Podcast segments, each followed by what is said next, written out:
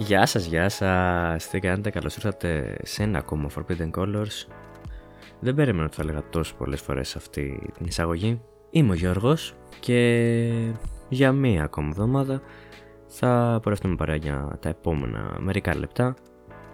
Σήμερα λοιπόν είναι η τελευταία μέρα του Φεβρουαρίου και είχα μια ιδέα, νομίζω στην αρχή του μήνα, για το τι θα ήθελα να είναι το τελευταίο επεισόδιο κάθε μήνα, εφόσον αυτό βγαίνει. Και εντάξει, δεν είναι πρωτότυπη. Την έχω δανειστεί ή κλέψει από έναν ξένο YouTuber, ο οποίος ίσως είναι και από τους αγαπημένους μου αυτή τη στιγμή. Λέγεται Karsten Ranquist.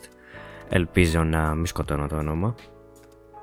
Και ουσιαστικά αυτό που κάνει είναι βίντεο essays για ταινίες, κριτικές. Αυτό ακριβώς θα κάνουμε και εμείς σήμερα που στο τέλος κάθε μήνα ε, αναλύει και λέει τις ταινίες που είδε πολύ σύντομα και επιγραμματικά. Εντάξει, αυτός έχει και εικόνα παράλληλα, αλλά θα δούμε πώς θα πάει.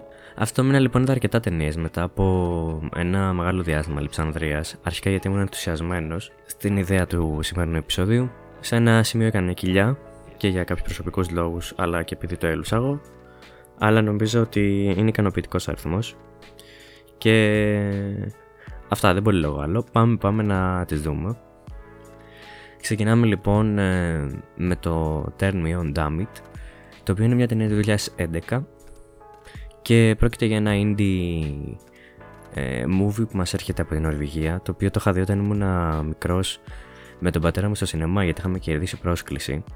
Και τότε δεν ήταν και η καλύτερη ιδέα επειδή πρόκειται για μια εφηβική ιστορία ενηλικίωσης. Οπότε ε, ήταν κάπως έντονα κάποια πράγματα στην ταινία αλλά τώρα που την ξανάδα μου άρεσε. Straight to the point, ε, λέει τα πράγματα με το όνομά τους. Έχει και ενδιαφέρουσα φωτογραφία. 3 στα 5 στεράκια. Και μετά πήγα λίγο πιο δίπλα στο hotel. Δεν ξέρω πώς προφέρεται, στα Σουηδικά. Που είναι μια ταινία με την Αλίσσα Βικάντερ πριν κάνει τη μεγάλη καριέρα στο εξωτερικό. Όπου καταπιάνεται πολύ έξυπνα και πολύ εύστοχα με το θέμα της ψυχικής υγείας. Τίμια, 3 στα 5 πάλι και εδώ. Και η επόμενη που έχουμε, η τρίτη σειρά, είναι το Ασάκο 1 και 2, μια ταινία που ε, προβλήθηκε και συνεχίζει να προβάλλεται και στο Σινόμπο, ε, ειδικά εκείνη την περίοδο που είχε αφιέρωμα στο ασιατικό σινεμά. Ε, η ταινία μου άρεσε, γιατί πάλι δείχνει αυτή την ιαπωνική κουλτούρα που μας είναι τόσο γοητευτική αλλά και τόσο άγνωστη παράλληλα. Βέβαια θεωρώ ότι δεν το πήγε ποτέ σε βάθος, Γι' αυτό εγώ της έβαλα 3 και εδώ. Πάντως πρόκειται για καλές επιλογές μέχρι τώρα. Ε, και μετά πήγα στο 8 Mile. Ναι, μια ταινία που δεν ξέρω γιατί την είχα δει μέχρι τώρα. Το γνωστό 8 Mile με τον Eminem και τις σχεδόν iconic ε, σκηνές.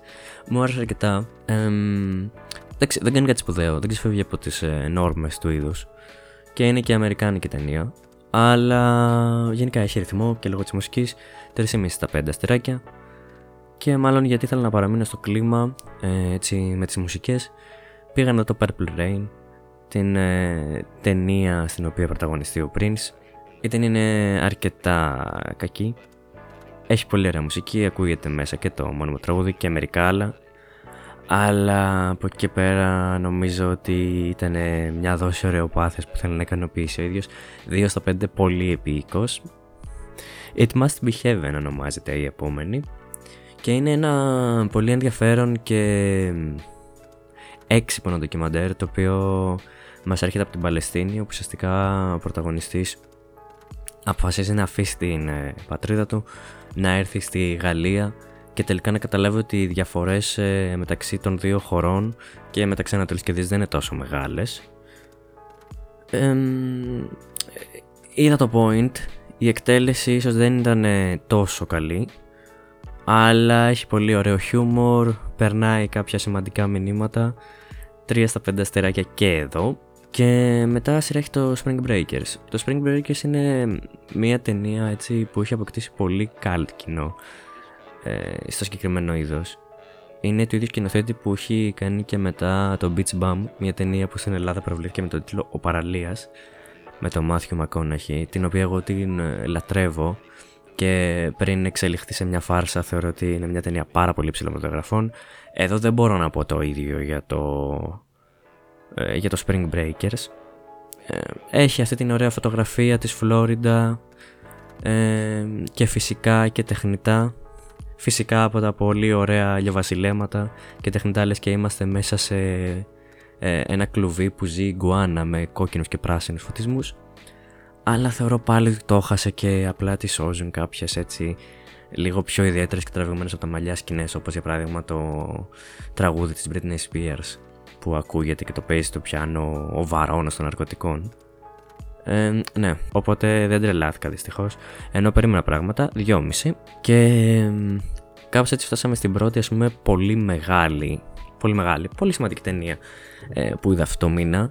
Και εδώ περίπου ήταν που με πιάσε και ε, μία μικρή κρίση γιατί κατάλαβα ότι υπό άλλες συνθήκες θα ήμασταν στον οσκαρικό μήνα και φέτος λόγω πανδημίας αυτό θα αργήσει παραπάνω Οπότε ήταν εκεί αναγγελίες των χρυσών σφαιρών και άρχισα λίγο να οργανώνομαι ε, για να δω ό,τι δεν είχα δει και για να τα μαζέψω από εδώ και από εκεί. Ακόμα μου λείπουν κάποιες. Το Soul λοιπόν ε, είναι η ταινία στην οποία αναφέρομαι. Μια ταινία που περίμενα να τη δω και γενικά δεν βλέπω animation τα τελευταία χρόνια. Δική μου βλακή αυτή, αλλά δεν βλέπω. Το Soul είναι πολύ καλό. Δηλαδή ταυτίστηκα σε πάρα πολλά σημεία με αυτό. Προφανώς δεν είναι παιδικό μέσα σε πολλά εισαγωγικά γιατί δεν ξέρω τι μπορεί να καταλάβει ένα παιδί βλέποντάς την. Αλλά ήταν πάρα πολύ όμορφο, με πολύ ωραία μουσική. Και ήταν αληθινό αυτό, ήταν αληθινό. 4 στα 5. Και μετά κάνω αυτό που σας είπα. Είδα την, ε, το The Trial of the Chicago 7, το οποίο το είχα δει επίσης για κάποιο λόγο. Μου άρεσε. Σήμερα και όλα σε 28 Φεβρουαρίου είναι η τελετή απονομή των χρεωσφαιρών, οπότε κάνω άτυπη πρόβλεψη όταν τα πάει καλά, γιατί έχει όλο το πακέτο αλλά ήταν και αρκετά προοδευτική για αμερικάνικη ταινία. Πρέπει να το λαμβάνουμε υπόψη μας αυτό. Αστεία, σοβαρή, σεβάστηκε την ιστορία και επίσης δεν κάνει κελιά ούτε για λίγο. Οπότε 3,5 στα 5 αστεράκια έτσι με έναν αστερίσκο θα μπορούσαν και παραπάνω. Και συνέχεια είναι το Nomadland, μια ταινία που ίσως περίμενα όσο καμία άλλη να δω φέτος. Ήταν η ταινία ας πούμε που ε, θα στήριζα Βέβαια πριν τη δω θα στήριζα φέτε υποψηφιότητες, ίσως τον άλλαξα λίγο μετά. Αλλά το Nomadland ήταν πολύ καλό. Η Francis παίζει εξαιρετικά και σε ένα διαφορετικό ρόλο από αυτό που την έχουμε συνηθίσει. Η πολύ ταλαντούχα σκηνοθέτηδα δείχνει ότι έχει να δώσει πάρα πολλά ακόμα μετά και την προηγούμενη μεγάλη μήκο ταινία που αναγνωρίστηκε στο ανεξάρτητο σίνεμα και ήταν πολύ όμορφο, δείχνει αυτή τη μεριά της Αμερικής η οποία παλεύει να επιβιώσει ανάμεσα στη φτώχεια και στα όλα κακά τέλος πάντων που της επιβάλλει το σύστημα. Ε, το θέμα μου είναι ότι ίσως επειδή είναι δικό μου αυτό δεν μπορούσα να ταυτιστώ τόσο επειδή μιλάμε για Αμερική. Και αν ε, μιλήσαμε για μια ευρωπαϊκή ταινία θα ταυτιζόμουν πολύ πιο εύκολα.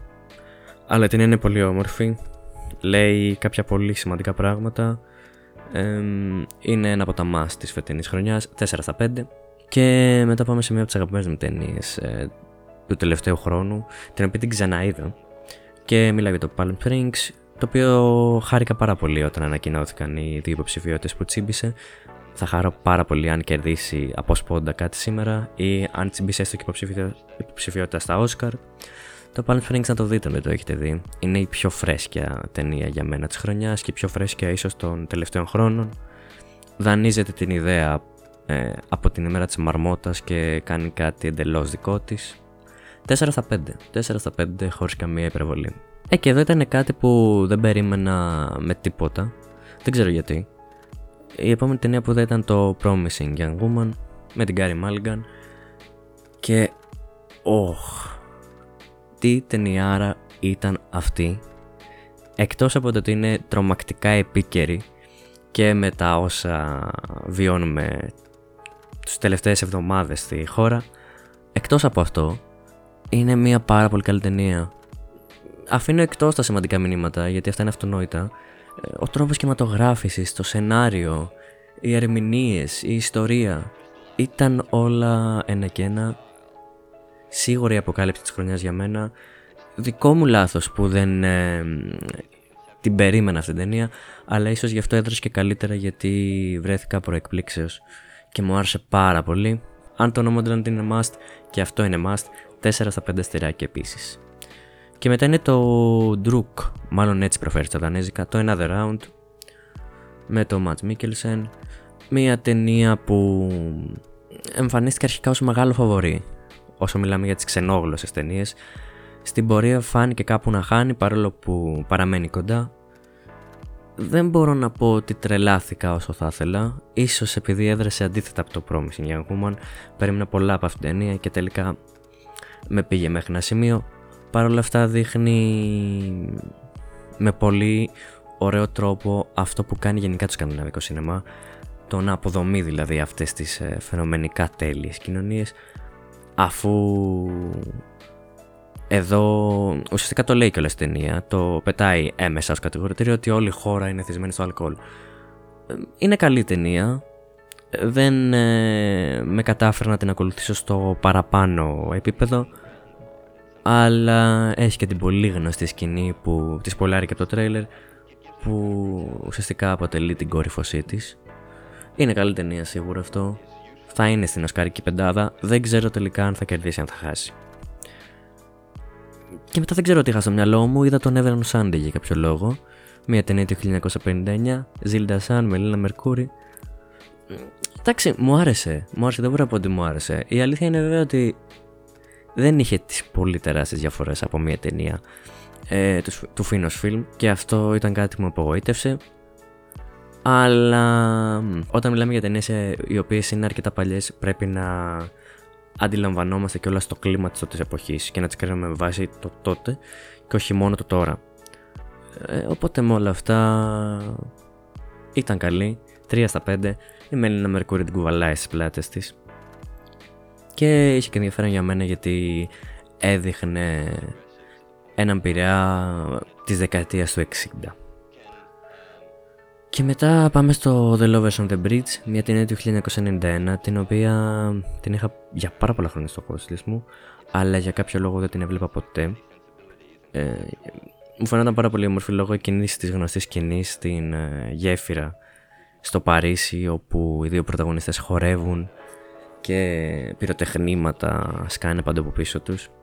Δυστυχώς δεν τρελάθηκα, ε, ενώ μπορώ να καταλάβω το point και γενικά και όλα αυτά που ήθελε να πει. Ο συγκεκριμένος σκηνοθέτης με κουράζει. Και με κουράζει και η προηγούμενη ταινία του, το A Boy Meets Girl. Και αυτό, ενώ μου άρεσε πάρα πολύ και η θετική του. Βασικά περίπου μου αρέσει η αισθητική του, γιατί είναι μπερδεμένη κι αυτή.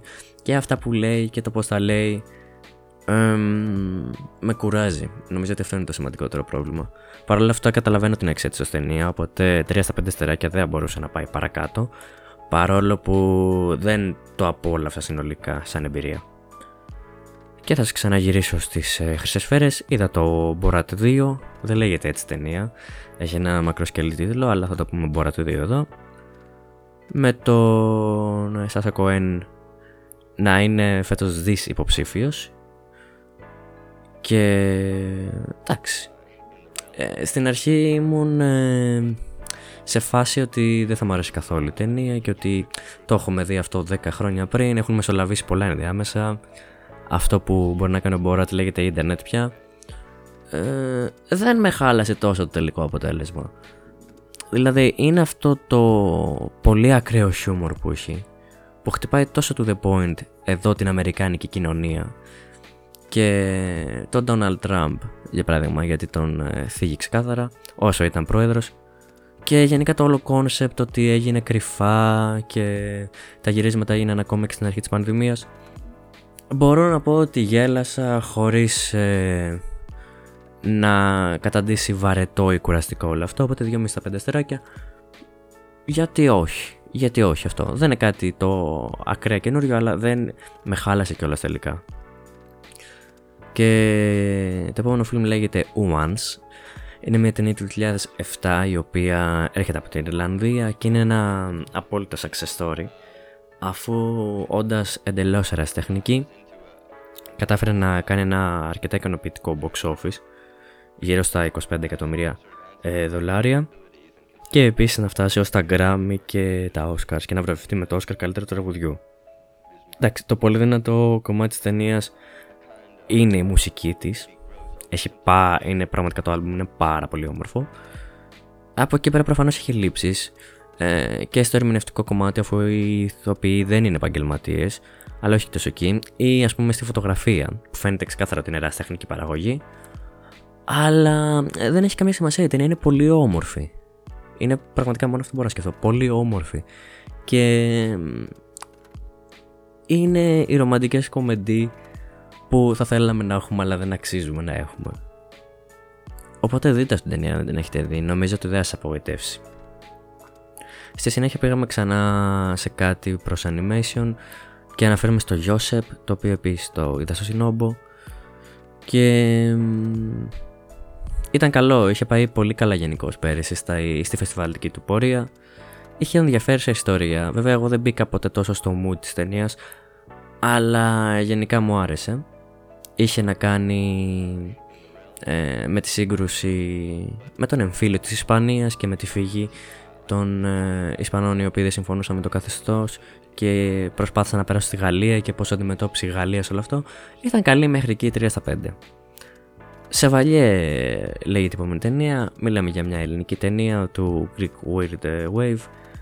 Της ε, Τσαγκάρη είναι η ταινία, η σκηνοθέτης με πολύ έτσι πλούσιο cast και πολύ ενδιαφέρον cast με το γνωστό τρόπο κινηματογράφησης που όλοι γνωρίζουμε ε, παίζει ο Σάκης Ρουβάς επίσης αυτήν την ταινία, ο οποίος είναι καλός. Θεωρώ βέβαια ότι η σκηνοθέτης ε, δεν αντιστάθηκε λίγο στο να τον ε, καδράρει περισσότερο από όσο θα έπρεπε. Μου άρεσε πάρα πολύ, μου άρεσαν πάρα πολύ αυτά που είπε η ταινία γιατί ουσιαστικά ε, έφυγε το πώς λειτουργούμε ως κοινωνία και το ότι κρίνουμε τους πάντες ε, για την εξωτερική τους εμφάνιση, για το οτιδήποτε και το πώς αυτό μπορεί να μας επηρεάζει. Μ' άρεσε πάρα πολύ η ταινία. 3 στα 5. Και το επόμενο είναι το Μεντιανέρας. Μεσοτυχής μεταφράζεται περίπου στα ελληνικά. Είναι μια αργεντίνικη ταινία. Μια διαφορετική ρομαντική δραμεντή.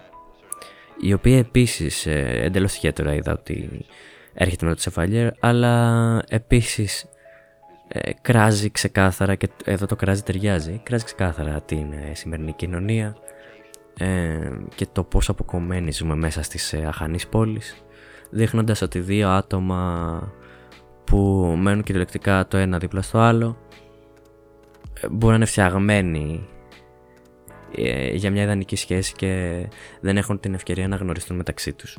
Ήταν ωραία, ήταν ωραία και με μία-δύο σκηνές πάρα πολύ δυνατές. Η επόμενη ταινία είναι το What the Day Owes the Night. Πρόκειται για μια γαλλο-αλγερινή ταινία. Είναι η πολίτικη κουζίνα της Αλγερίας αν θέλετε ε, ήταν αρκετά μεγάλη ε, είχε πολλά να πει βέβαια γιατί είναι από αυτά τα δράματα που έχουν μεν το προσωπικό δράμα των χαρακτήρων αλλά από πίσω τρέχει όλο το ιστορικό background. Ήταν καλή, ήταν καλή και αρκετά χρήσιμη ε, από άψη ιστορικής σκοπιάς. 3 στα 5 και εδώ. Μετά είδα το Sliding Doors στις 14 ε, του μηνός που το ανέβασα στο Σινόμπο ε, μόνος μου. το, sliding, το Sliding Doors λοιπόν δεν το ήξερα. Ε, και με το που το ξεκίνησα κατάλαβα ότι είναι αυτή η ταινία που όλοι λέγαν τότε ότι ο Χριστόφορος, Χριστόφορος είναι ο Πακαλιάτης. Ε, το είχε αντιγράψει. Γιατί παίζει και αυτή η ταινία πολύ με τα σενάρια. Τι θα γίνει αν και τι θα γίνει τότε. Είναι Βρετανίλα, μου άρεσε πολύ. Η Γκούνεθ Πάλτρο είναι ok ε, δεν είναι τόσο καλή όσο οι υπόλοιπες ταινίες ε, εκείνης της εποχής. Βλέπε Notting Hill, βλέπε 4 γάμοι και μια κηδεία. Ήταν τίμια, κάπου στο τέλος τα χάλασε, αλλά δεν μπορώ να τη βγάλω και κακιά ταινία. Και μπαίνουμε σιγά σιγά προς το, προς τις τελευταίες, πέντε πρέπει να έχουν μείνει ακόμα, ναι πέντε. Η επόμενη το ανώ με την Fem, σε εξαίσια γαλλική προφορά, ένας άνδρας και μια γυναίκα, 1966 ε, 3,5 αστεράκια. Είναι πολύ καλή ταινία και νομίζω ότι είναι ε, ο ιδανικός συνδυασμός ε, εκείνης της περίοδου ανάμεσα στην Nouvelle Vague και το ένα κάπως πιο εμπορικό σινεμά που έφτασε στα Oscar και αναγνωρίστηκε.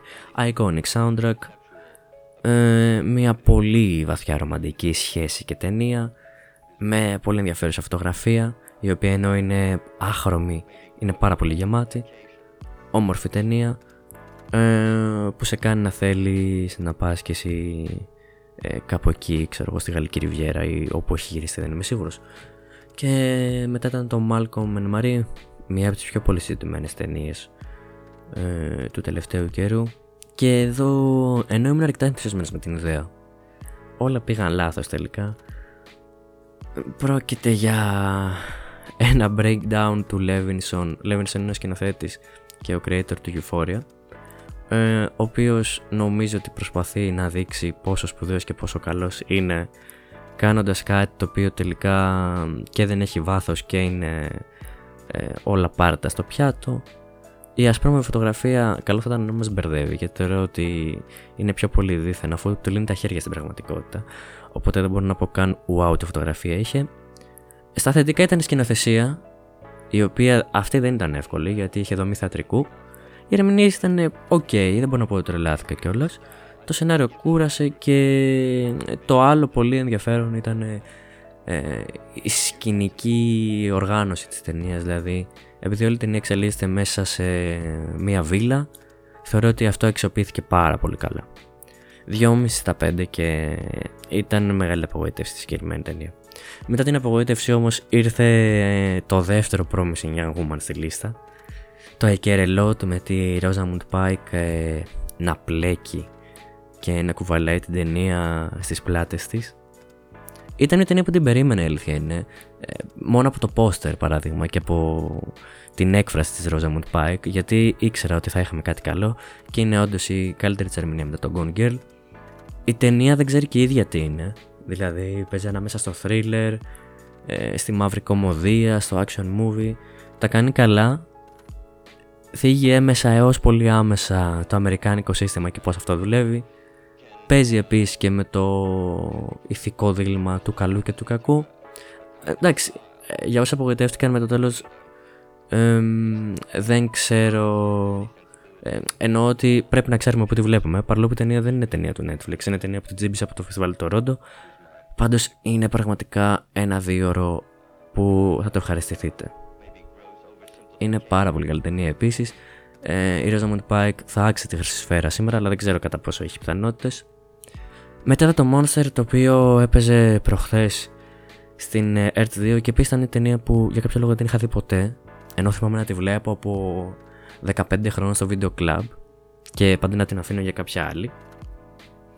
Πάντα με trigger το ότι παίζει σε αριστερών και έκανε όλη αυτή τη μεταμόρφωση ε, κέρδισε το Όσκαρ ε, αλφα γυναικείου ρόλου το τότε για το συγκεκριμένο ρόλο, το άξιζε γιατί είναι πολύ επίπεδος ο χαρακτήρας που παίζει και πολύ επίπεδη η ερμηνεία της. Για κάποιο λόγο νομίζω ότι αυτή η ταινία ήταν μεγάλη παραγωγή και ε, δεν ξέρω γιατί το νόμιζα αυτό. Τελικά είναι μια full ανεξάρτητη και indie ταινία και δεν έχω καταλήξει ακόμη στο αν αυτό ήταν υπέρ της ή κατά της. Ε, μου άρεσε, πρόκειται σίγουρα για μια πολύ ενδιαφέρουσα ιστορία και επίσης για μια πολύ επίκαιρη ιστορία που δείχνει γενικά και το πώς αντιμετωπίζει η κοινωνία τη γυναίκα αλλά και πώς αντιμετωπίζει και σε ευρύτερη έννοια τους ε, λεγόμενους απόκληρους μέσα εισαγωγικά. Ε, άξιζε. Τρία στα πέντε αστεράκια και η τελευταία ταινία την οποία την είδα χθες ήταν ε, ε, δεν θυμάμαι τον ακριβή τίτλο, είναι η ταινία της Eurovision τέλος πάντων, η οποία βγήκε πέρυσι, εκεί άνοιξε προς καλοκαίρι. Eurovision uh, Song Contest The Story of Fire Saga, κάπως έτσι. Εντάξει, εδώ έχουμε ένα διαφημιστικό ξεκάθαρα, ε, που προσπάθησε να προωθήσει τη Eurovision και δεν ξέρω αν είχε σκοπό δηλαδή να προβληθεί αυτό και στην Αμερική για παράδειγμα, που είναι μια μεγάλη αγορά. Είχα καιρό να έρθω σε επαφή με τη βλακεία στο χιούμορ του Will Ferrell είναι τόσο βλα... γιατί υπογράφει το σενάριο. Είναι τόσο βλαμμένο το χιούμορ του που πιάνεσαι να γελάς χωρίς να το καταλαβαίνεις. Γίνεται και εδώ αυτό. Έπαιζε η Rachel McAdams, την οποία την αγαπώ και OK, okay, ήταν cute. Ε, ο Pierce Brosnan παίζει απλώς να κάνει μια τεράστια αρπαχτή και για κάποιο λόγο θεώρησε καλή ιδέα να προσπαθεί να μιλάει με Ισλανδική προφορά γιατί υποτίθεται είναι Ισλανδός στην ταινία. Και επίσης ένα από τα highlights της ταινίας ήταν ότι εμφανίζεται μια ηθοποιός που μου άρεσε πάρα πολύ από το έτερος εγώ. Ε, πρόκειται για την ηθοποιό που παίζει την ε, αρχικά γειτόνισσα του Πυγμαλίνου Δακαρίδη στη σειρά. Και αυτό ήταν full unexpected και ήταν στα συν. Ε, βέβαια εδώ δεν έπαιζε καλά, αλλά δεν πειράζει. Παίζει πολύ καλά στο έτερος εγώ. Αυτές είναι λοιπόν οι ταινίες. Οι ταινίες του Φλεβάρη, όπως θα λέει και ο τίτλος κατά πάσα πιθανότητα. Θέλω να σα ευχαριστήσω που ακούσατε για ακόμη μια φορά. Ε, τα γνωστά, θέλω feedback, ε, ερωτήσεις, προτάσεις, ό,τι εσείς θέλετε, μην τραπείτε. Να σας πω επίσης πλέον ότι μπορείτε να ακούτε αυτό το podcast ε, σε υπερβολικά πολλές πλατφόρμες για κάποιο λόγο. Απλώς υπάρχει δυνατότητα και έγινε το distribution αυτόματα από το Why Not, οπότε Google Podcast, Apple Podcast, Spotify και κάτι άλλες ε, εφαρμογές που δεν έχω ιδέα πώς λέγονται. Ε, αυτά από μένα. Σας ευχαριστώ πολύ ξανά. Ήμουν ο Γιώργος. Θα τα πούμε στο επόμενο επεισόδιο. Καλή συνέχεια.